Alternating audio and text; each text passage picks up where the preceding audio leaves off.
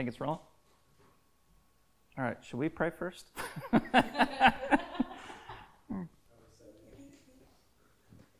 you should just keep half of this as a blooper reel, James. That'd be really great to like address and and this is what quarantine did to our church.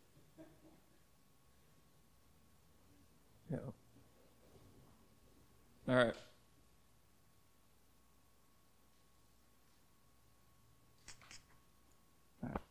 We'll pray. Do it. God, uh, we thank you for technology.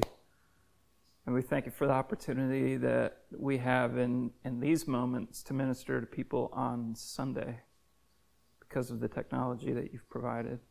Um, so, God, I pray that you'd grant even insight. Uh, thank you that even your prophetic impressions um, anticipate Sunday and the next steps from there in terms of how we can minister to folks. So, um, God, yeah, we're just thankful for that, but we also thank you for the opportunity to minister to you.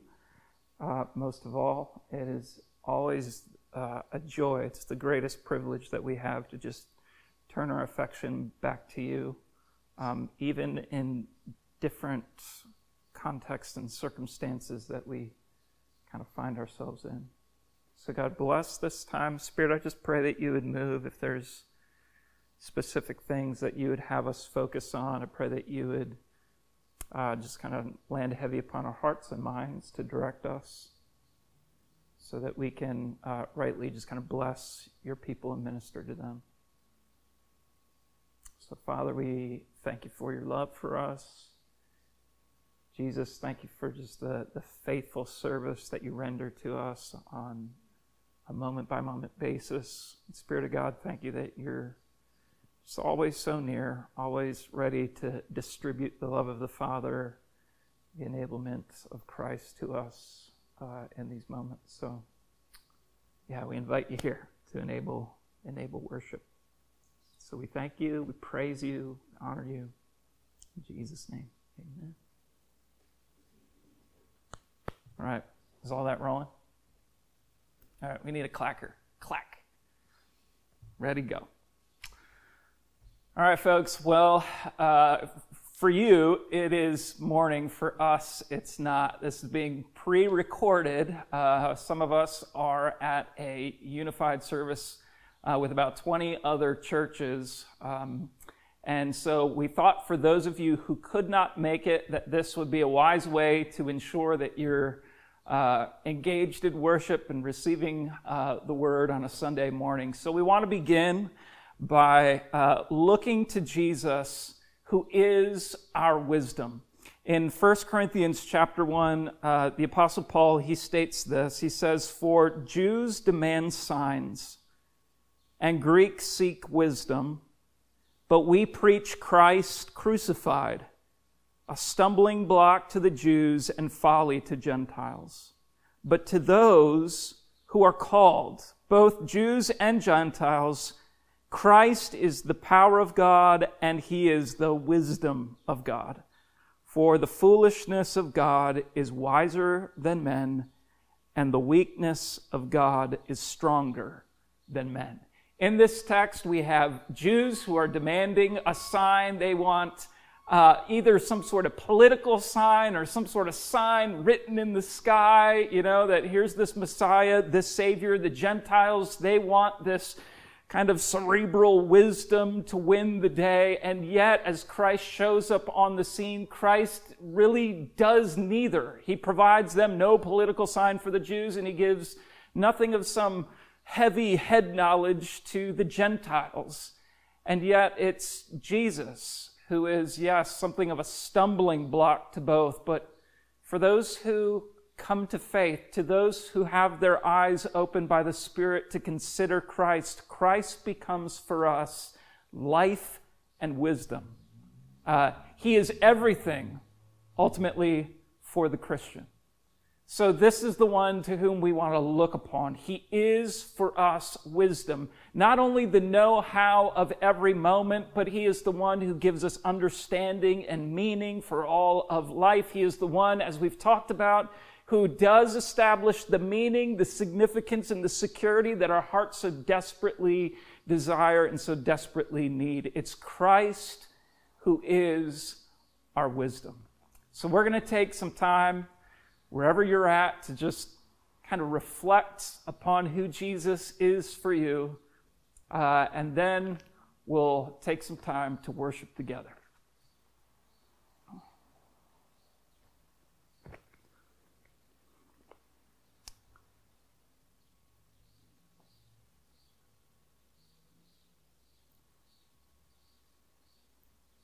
Father, we thank you for the incredible gift that you've given to us in Jesus. Jesus, you are perfect wisdom for us. You are the one who defines for us what life is all about. You are the one who, who, who comes down to us when we're, we're lost, when we are like sheep that are astray, when we aren't looking for you. You came looking for us and you accomplished for us what we could never accomplish for ourselves. Thank you, Jesus, that you are the Lord and Savior of our lives, but now you become the lens through which we understand all of life. Um, so, Jesus, we thank you that you are wisdom. And, and yes, in a world that looks upon you and looks upon you as something that is foolishness, um, God, we say, let, let us be those who trust in Christ and even be looked upon at the, by the world as being foolish in order that you might receive the glory. So, Jesus, we want you to receive the glory in our boasting this morning. Uh, we, we want you to receive the glory in our worship. We want to glorify you. We want to lift your name. Be glorified. And God, I pray if there are any who are kind of watching in who, who would say, yeah, this Jesus thing does seem a little foolish. God, I pray that you would do the glorious, miraculous work of opening their eyes to see the glory of God in the face of Jesus Christ. Would you show them the glory of wisdom, we pray. So we exalt you, we worship you. You are the wisdom that our hearts so desperately need. We look to you. In Jesus' name, amen.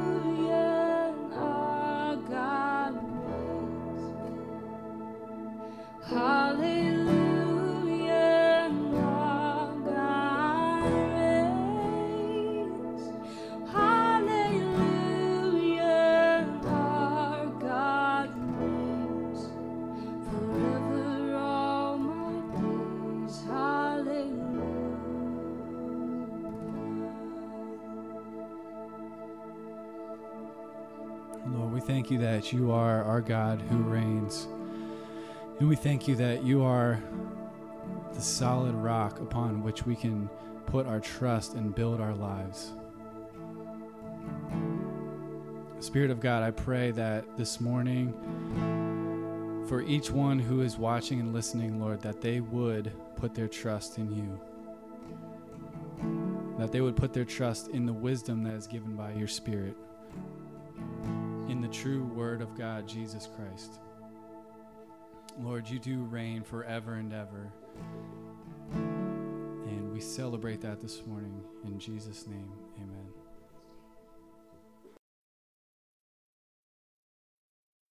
Well, good morning, folks. If you're hanging at home, once again, this is a pre recording, so uh, right now this is Friday afternoon, evening, but it's good to be able to utilize technology. So, for those of you who couldn't make it out to the unified service, uh, can still benefit from some sort of scripture intake and worship. Um, these times are just not ideal whatsoever, and so um, it's, it's important during these times to uh, utilize the technology that God has given us, but then pray, pray that we would have the opportunity to, in the very near future, gather together uh, as God's people. I'm looking forward to that time where we can just all gather into the building with loud voices, celebrating the things of the Lord and rehearsing His truth uh, together. So we look forward to that day, hopefully in the near future.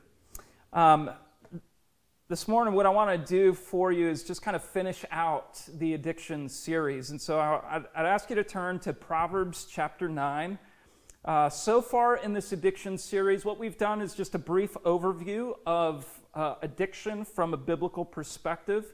And then what we've done is dive down into like the specific issues of the heart of addiction, specifically then seeing that illustrated through the life of Zacchaeus, but then also dealing more specifically with the issues of, of shame and pride that are often in this interplay within our own hearts.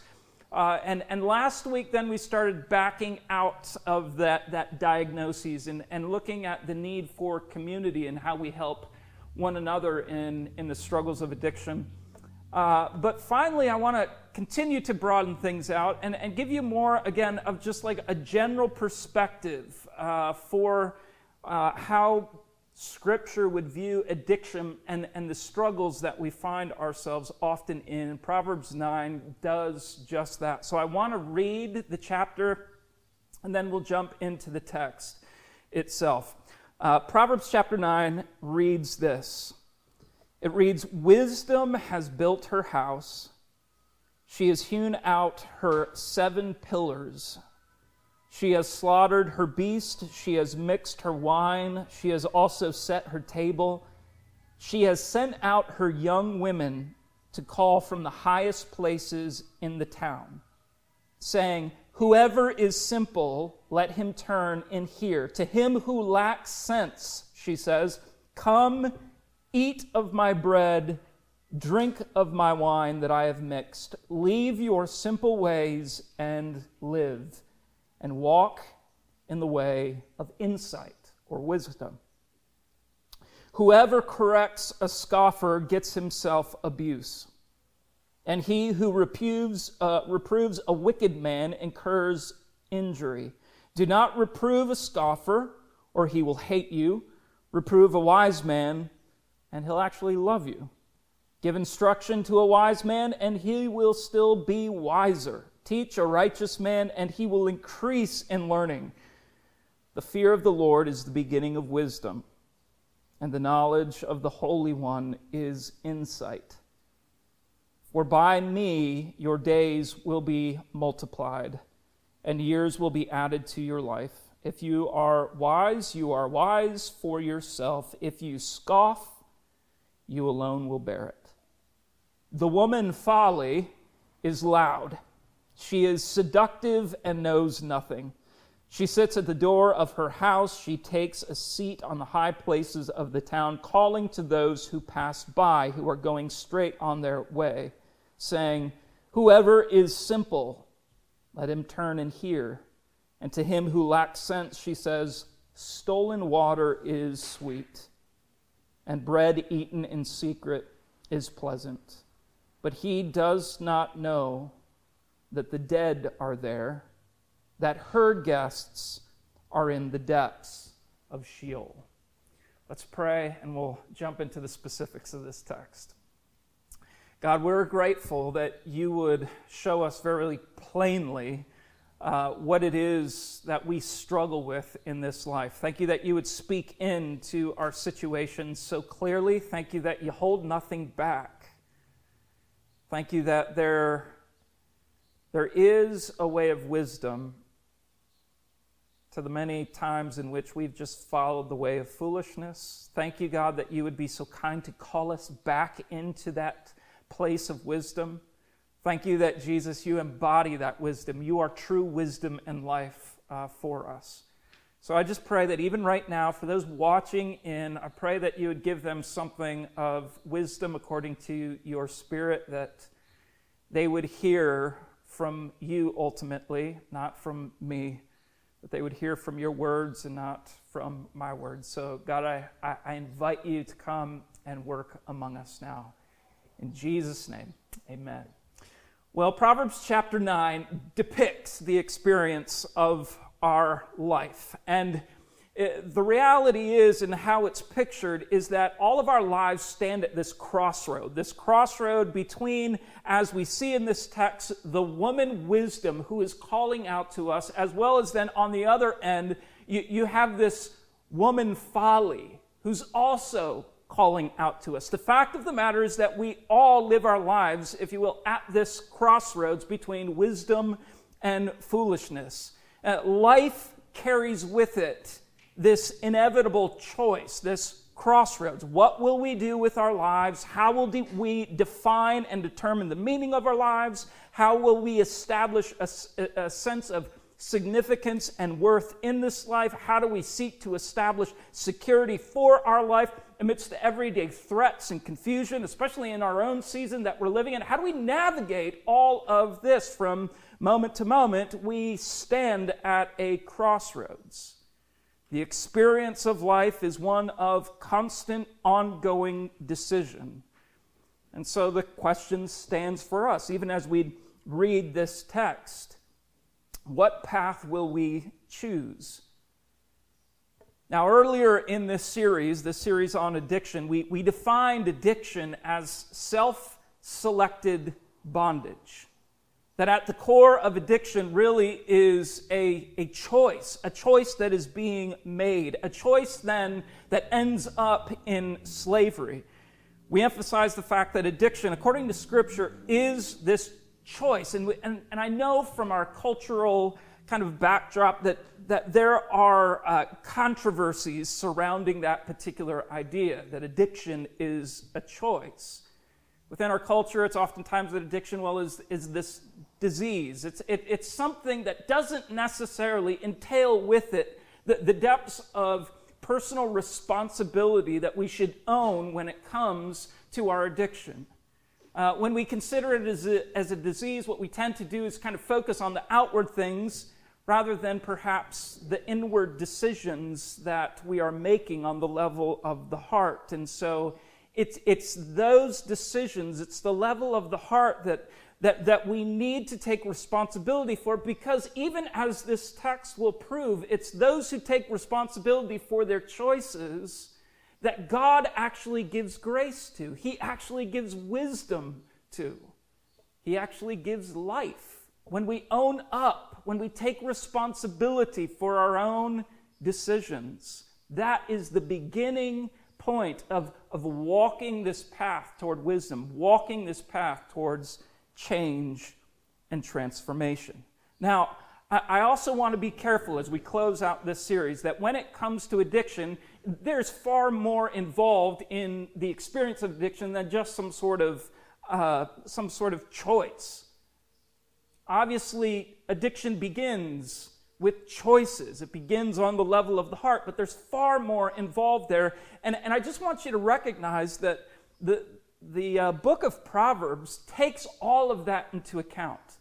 While it speaks very simplistically about choices standing at these crossroads, it also entails the fact that, yeah, we've, we've come through a lot. uh, there's much pain, there's much hurt that oftentimes those who struggle with addiction find themselves in, sometimes because of their own choices, but most oftentimes because of other people's choices. They carry this hurt, they carry the shame, they carry the turmoil, the internal chaos uh, of the pain. So it's important that we would recognize that even the book of Proverbs realizes this that it's not as though we stand at this crossroads with some sort of blank slate. You know, we, we come with all our pain, with all our brokenness, with, with all our sin. And so, even as we would recognize, the book of Proverbs begins the first nine chapters, and it's all about this fatherly figure who's instructing his child. And so, even when it comes to this idea of making a choice, it, it takes into account all the brokenness we, we, we bear, but it also takes into account the fact of a loving father who wants to instruct us, who wants to care for us, who know, he, he knows we're not going to be perfect.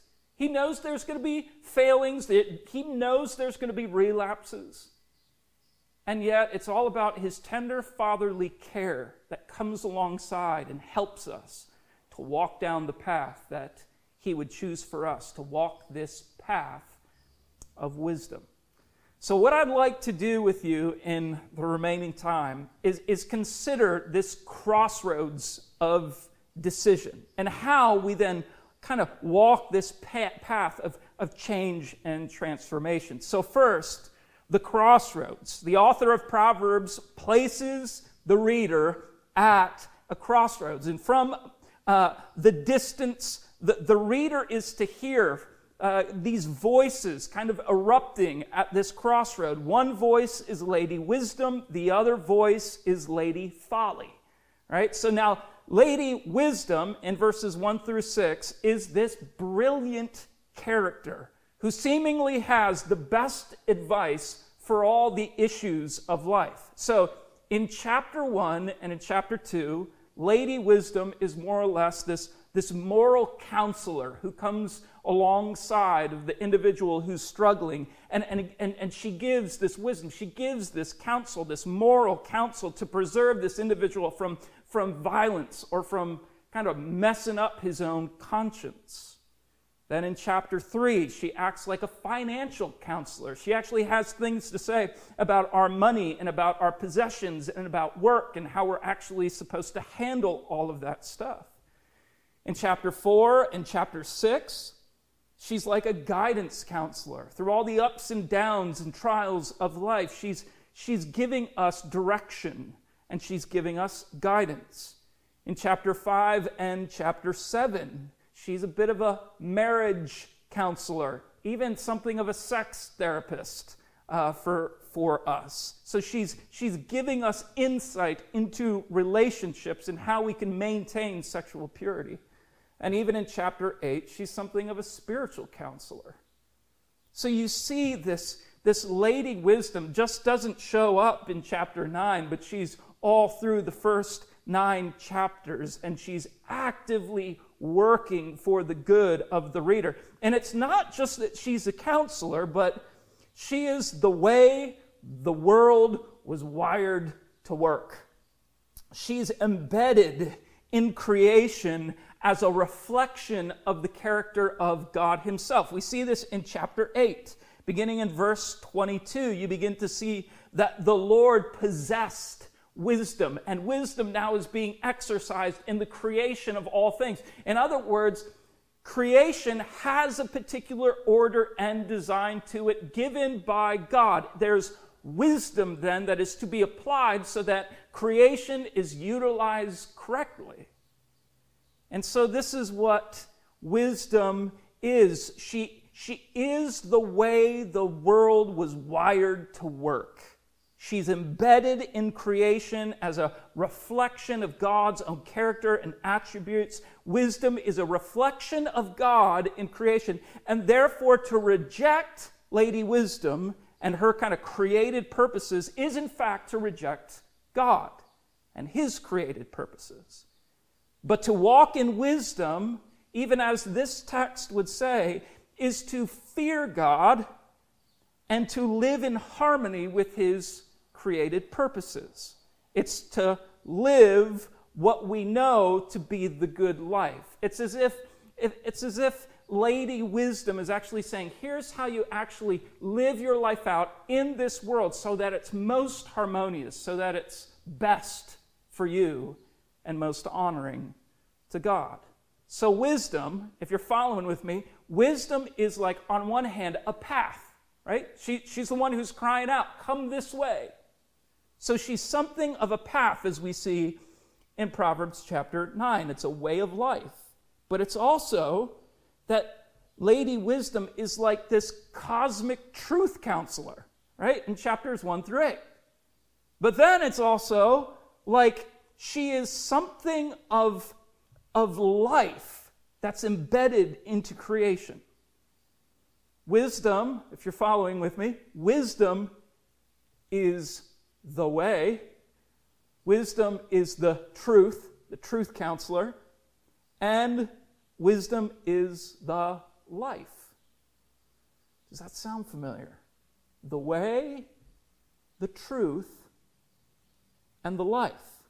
Who do we know to be the way, the truth, and the life? Who, who is the way? Who's the door? Who is the narrow path but Christ? And who is this cosmic truth counselor, the Prince of Peace himself, who teaches? Even as we see the life of Jesus, he shows up on the scene and he ends up as a 12 year old boy hanging out in the temple. And what's he doing? He's, he's teaching the scribes and, and, and the religious leaders, and he, he's stunning them by what he knows. He is this truth counselor as he grows up and begins his, his ministry. He's stunning the crowds with the authority that he has in his teaching. He is this truth counselor. But we also know from, from Scripture, John chapter 1, Colossians, Hebrews chapter 1, that Jesus is the one who actually created the world. He actually is the one that Proverbs chapter 8 verse 22 and following, is talking about. That Jesus is the one who created all things, who holds all things uh, and sustains them by the word of his power, but he's also the one in his, in his life and ministry that actually gave of his life so that it might be true when he says, I have come to give life and to give it abundantly. Jesus is the way, the truth, and the life. He is the true embodiment of wisdom. We could say, in some sense, that Jesus is Lady Wisdom. And the only reason that it's a lady is because wisdom in the Hebrew is feminine. And so the personification becomes a woman. But it's right to see Jesus as the fulfillment. He is wisdom who is crying out for us to come to Him, for us to come and surrender our life to Him.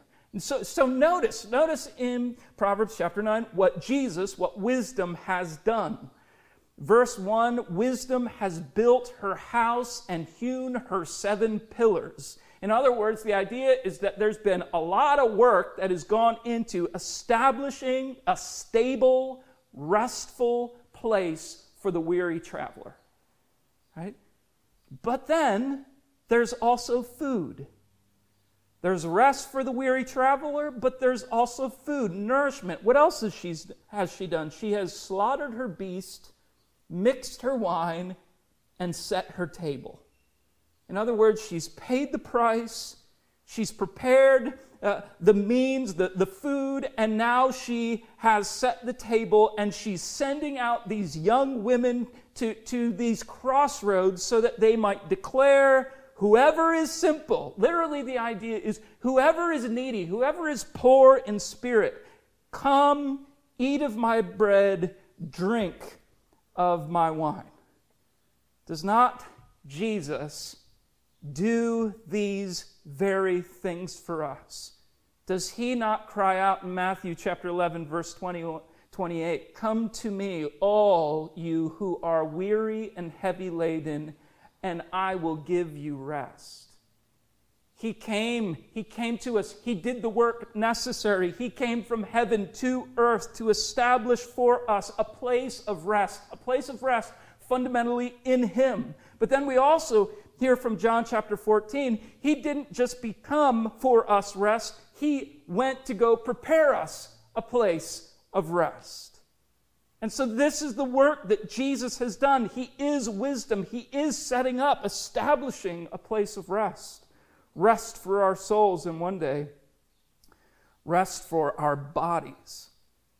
And does he not say, does Jesus not say also that he is the bread of life? He's the one who gives eternal food to the hungry soul, John chapter 6. So he not only he, not only builds his house and hews out these seven pillars, this place for stability, this place for rest, but he's also the one who provides the meal. He's paid the price. He lays down his own life so that we might find something of forgiveness and uh, even relationship with Him. He is the one who gives this eternal food, who declares, I am the bread of life. So, so what are we to see here? We're to see that Jesus is wisdom. We're to see Jesus crying out to the needy of heart, saying, Come, if you have need of heart, come and find satisfaction with me. And notice also this, this this call to come to Lady Wisdom, this call to come to Christ, it's all free. Lady Wisdom has paid the price. It's Jesus who came. And what does he say? Does he say, okay, here are the things that you have to do to come to me? No, he's actually going to the needy. He's actually going to the oppressed, the ones who stand marginalized, and he's coming to them and he's saying that there's no need for you to kind of put yourself together. There's no need for you to pay the price. You need to come and find satisfaction of soul with me. He's the one who actually goes the distance for us. He's the one who goes to the cross on our behalf. He's the one who overcomes death itself so that he might be able to truly say, Come to me and find life and find it abundantly. This is what Jesus offers to us. It's free, there is no work. Christ has done it all. He prepared the place, He has set the table. It's all free, and he simply bids us to come. Isaiah 55, as a precursor to the coming of Christ, would say, Come and buy and eat without money. It's to say, like, come and sit at the banquet feast and eat without having to pay anything because it's already been paid for you. That's what Christ has done for us. That's what, if we, if we could say, Lady Wisdom has done for us. It's all free, but also we have to recognize that it's reserved for the needy. It's reserved for the simple. In other words, the criteria for coming onto the path of wisdom and taking rest in the house and finding nourishment for your soul through what is provided means that you have to actually acknowledge that you have need, that there is simplicity of heart. In other words, that you're poor of spirit. That you're looking, I need, you're saying, I need satisfaction of soul. That is the criteria for coming to Christ, for walking the path of wisdom. We have to humble ourselves. We have to say, God, I stand and need. And if I don't have you, what do I have? This is the voice of wisdom. This is Lady Wisdom. This is Christ calling out to us to find satisfaction of soul. But of course, we stand at the crossroads. So, what's the voice on the other path? Well, throughout even chapters 1 through 9 of Proverbs, there's a competing voice, and it's the voice of folly, it's the voice of foolishness. And the fool or the woman folly in Proverbs is one who lives for the moment despite knowing the consequences that will come later. The fool lives for the moment despite knowing the consequences that will come later. The fool realizes there's going to be consequence to one's action, there's going to be difficulty ahead, but the satisfaction of the moment outweighs the consequence that will one day follow. The Bible simply calls this foolishness, it calls it empty headedness. to not recognize the consequences that will come for immediate satisfaction, for immediate payoff, says is foolishness. It's empty headedness. It doesn't make sense. Well, this is Lady Folly that we see down in verse 13. And she's described as being loud and seductive. Literally, she's filled with hot air.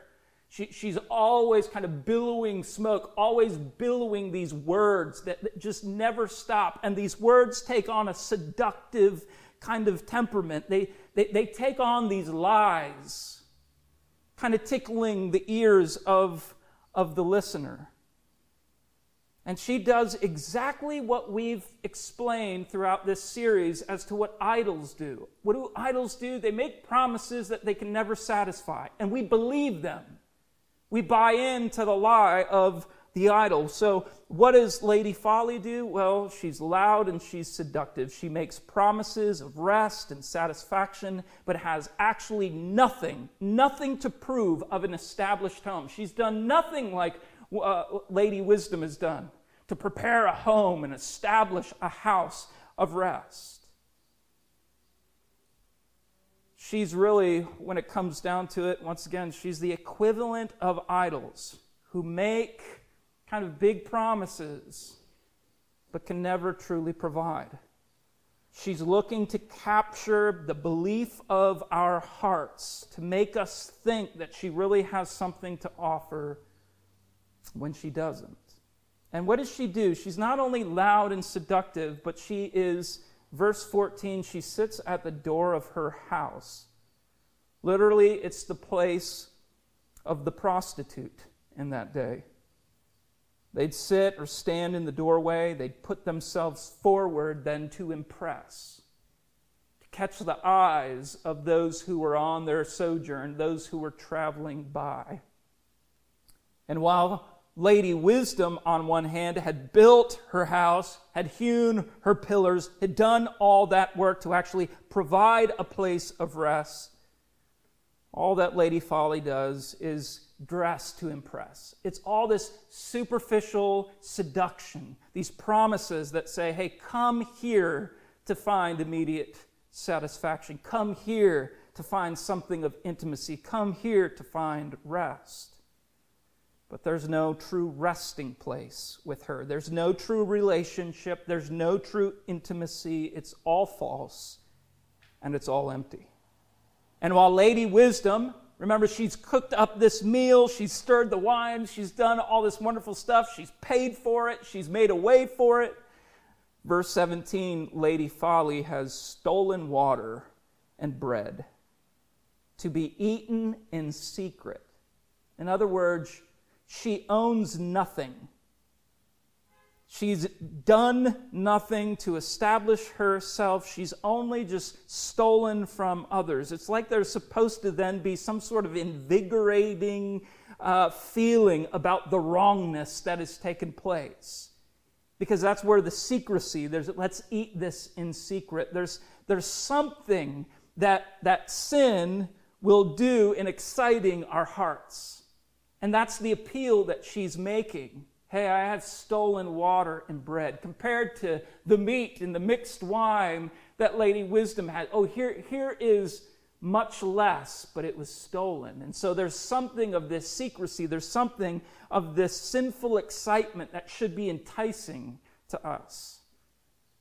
But the fact of the matter is, even this sense of excitement, sinful excitement, it doesn't, once again, produce anything profitable. It doesn't truly satisfy. It actually kills. It's not without consequence. It actually kills. It breaks life. It takes life. Just notice verse 18. It might have been enticing and its wrongness, but the reality of it is that it is this banquet set in the grave. Right? Literally, it says that the walking dead are living in the, in the home of woman folly. It's almost like this banquet, this place of secrecy is in a grave. It's sunken deep into this grave, and that's where their enjoyment is, is found, but it, it's depicting the fact that it's, it's, it's like walking in death. It's like placing yourself in the grave. It's the fact that this way of life will inevitably lead to destruction, it'll inevitably lead to death. And so often the experience of addiction is just that. It begins at a crossroad.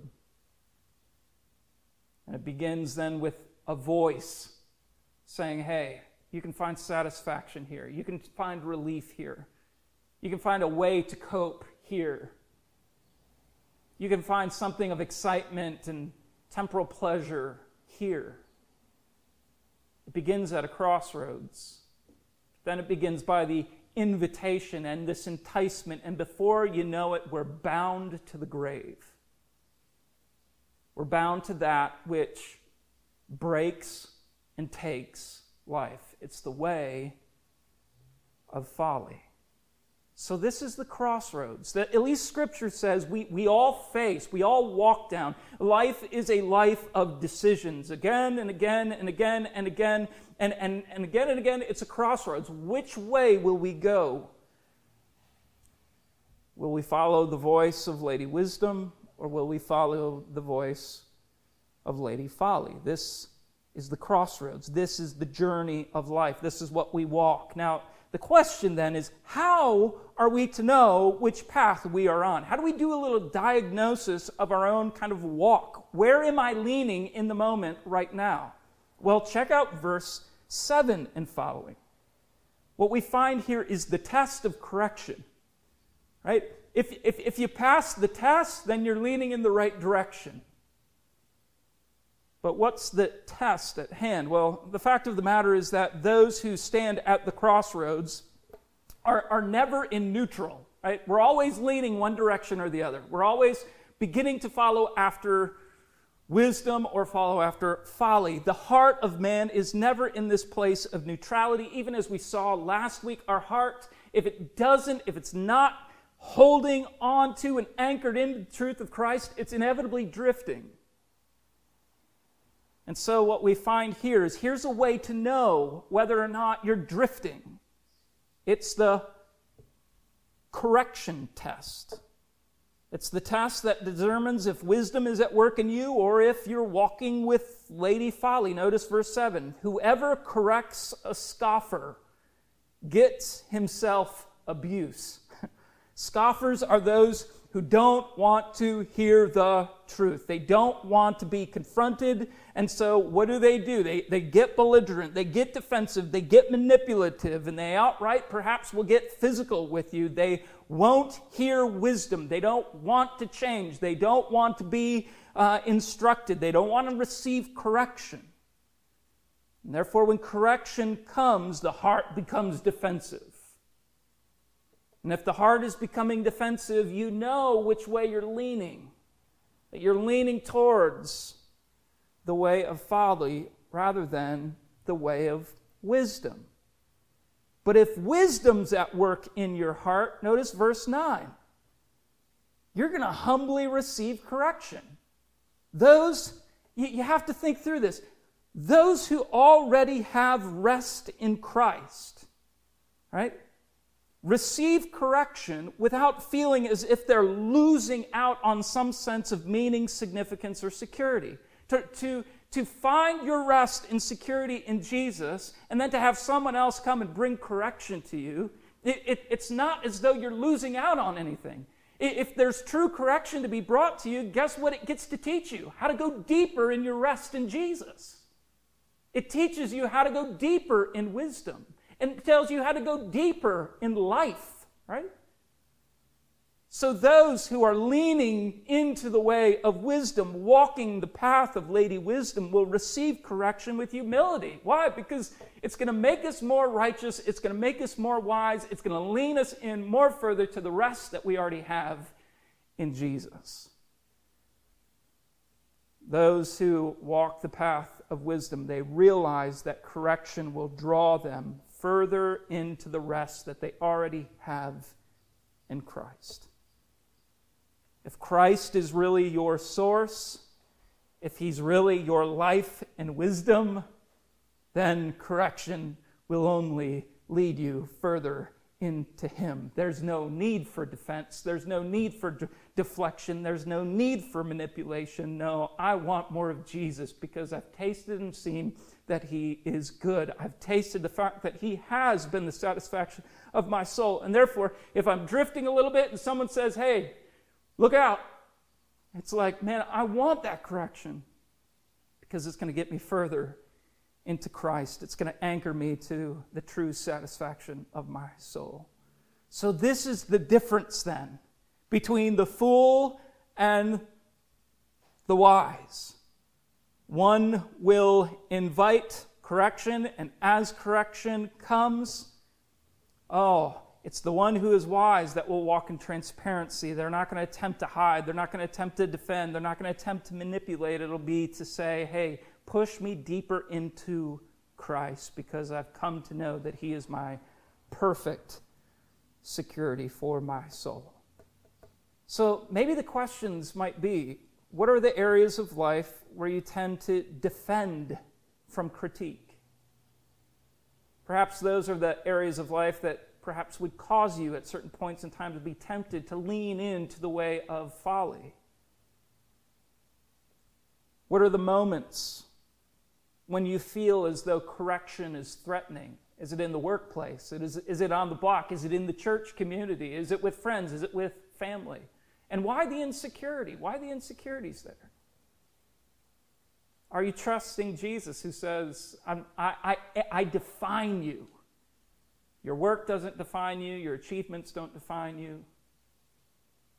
Relationships with others don't ultimately define you. Your relationship to Christ does.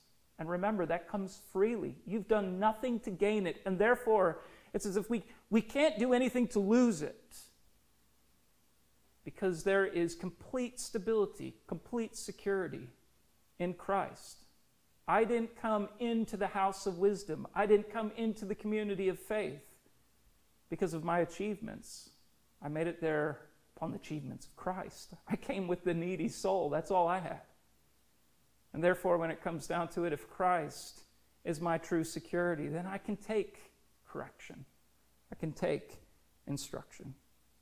So, what are the moments when you feel as though correction is threatening? And what do you do with it? What do you do with it? Do you seek to defend? Or do you lean into Christ so that you can be vulnerable? Go deeper with Him. Finally, then, what the text then shows us is, is even when even when it proves that our hearts are kind of wandering away from the Lord, maybe we're leaning into folly and we're making some decisions that aren't right. They would actually be the very pathways that would lead us to our old addictions, for instance. How, how is it that we get back on the right path? Well, what we have is, is this call to get back on the right path. Verse 10. Verse 10 states this The fear of the Lord is the beginning of wisdom. Now, if you've read through Proverbs, you've come through that statement again and again and again and again. How, how, do we become people of wisdom? Well, it begins by fearing the Lord. And what does that mean? What does it mean to fear the Lord? What does it mean to fear Yahweh? Well, it doesn't have this idea of kind of curling up in the fetal position in fear. It has the idea of reverence and awe. Why? Because he's Yahweh. He, he is the self existent, self sufficient one. He, he is that which upon uh, everything depends for its essence of life. In Acts 17, it gives us the description. He's the one who gives life and breath to all things. If, if I'm dependent upon Him for life and breath right now, there, there's something of fear and awe that I should have toward him. Right? There's something of an awareness of my deep need for him. And you, you, you make the connection with the fact of a breath comes from him. How, how much do I need a breath? You know, I'm jumped in the pool with the kids uh, even last night, and as we're, we're, we're, we're trying to see who could stay underwater the longest. And, and we're, we're, we're coming up, you know, gasping for, for air. We desperately need that breath. There's almost a fear if I stay under this water, this is not going to go good for me. And that's the idea here. It's a desperation to say, God, I need you. Without you, what do I have? If you are the one who gives life and breath, all things, if you are the source of wisdom, oh, how desperate I am for you. I must come after you. I must lean into you. You must define, you must determine uh, life for me. these are not things I can determine on my own. Of course, Proverbs 3 speaks into that, that we shouldn't lean on our own understanding, but in all of our ways, we should acknowledge Him, and He's going to direct our path. And the promise that He puts out to us is it will be healing to your flesh and refreshment to your bones. There's going to be a satisfaction of heart that is physiologically felt. When we think about addiction, there are spiritual choices that we make that inevitably have physiological implications. We were made that way.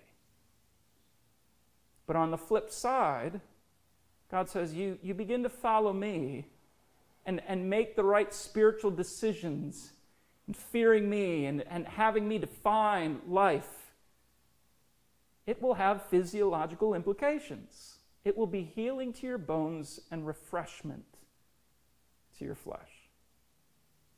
So when it comes to, hey, recognizing that in some way I feel as though I'm becoming defensive, I'm, I'm, becoming manipulative, I'm walking down this path of seduction, this path of foolishness.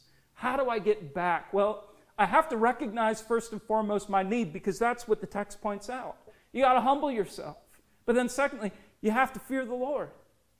You have to give him rightful position to define everything in your life. For the fear of the Lord is the beginning of wisdom. You need him like you need air, right? So you lean into him, you go after him in humility, recognizing, yes, I've, I've gone the wrong way. And once again, the context here is a father who's speaking to his son, who knows that there's going to be failings, there's going to be mess ups along the way. But the father is so gentle, so careful. He is one who comes alongside of his son and continues to give instruction. So when it comes to humbling ourselves and fearing the Lord, Within that, you're going to meet the loving arms of a father who can carry you when you don't know what to do with yourself, who can supply direction, supply instruction, supply, supply hope and healing when you can't supply it yourself. This is what the God of wisdom holds out to us. So when it comes down to it, we all stand at a crossroads, right? Jesus, I just hope you hear Jesus saying, Come to me as the one who alone can satisfy. Remember, as we've talked about, if nothing in this world, as C.S. Lewis says, can satisfy our hearts, we must recognize that we were probably made for another world. We were na- made for someone bigger than ourselves. And that is Lady Wisdom who calls out, saying, Let me satisfy, let me be your rest, let me satisfy your hearts. And that is exactly what Jesus then comes to embody. He is the wisdom of God, even as we saw in our call to worship. He is the one calling out to us, saying, Hey, I can satisfy your thirsty soul. So we all stand at a crossroads. Jesus bids us to come, but even in times where we feel ourselves learning, uh, leaning towards the way of folly, there is a way of correction. There is a way of correction. We can humble ourselves and know that we can fear the Lord, for that's the beginning of wisdom. God calls us to come, even when we've messed up, even when we've failed, that His call still remains to us. His satisfaction is still held out to us. As a father would instruct his son carefully, gently, giving him compa- correction, but compassion along the way, so our God does the same. And ultimately, we find that as we walk that path from folly to wisdom, that we come to find his arms are quite secured rest in. and the person and work of Christ is more than satisfying. May that be the case for us. Let's pray.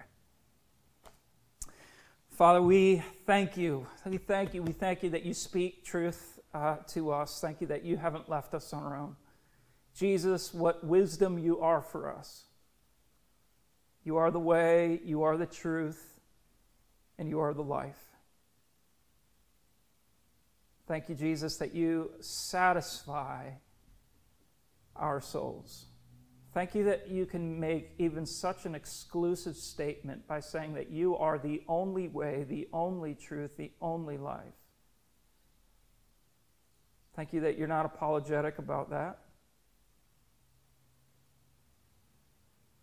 But you hold yourself out as the one and only way, the one and only truth, the one and only life for our hungry souls.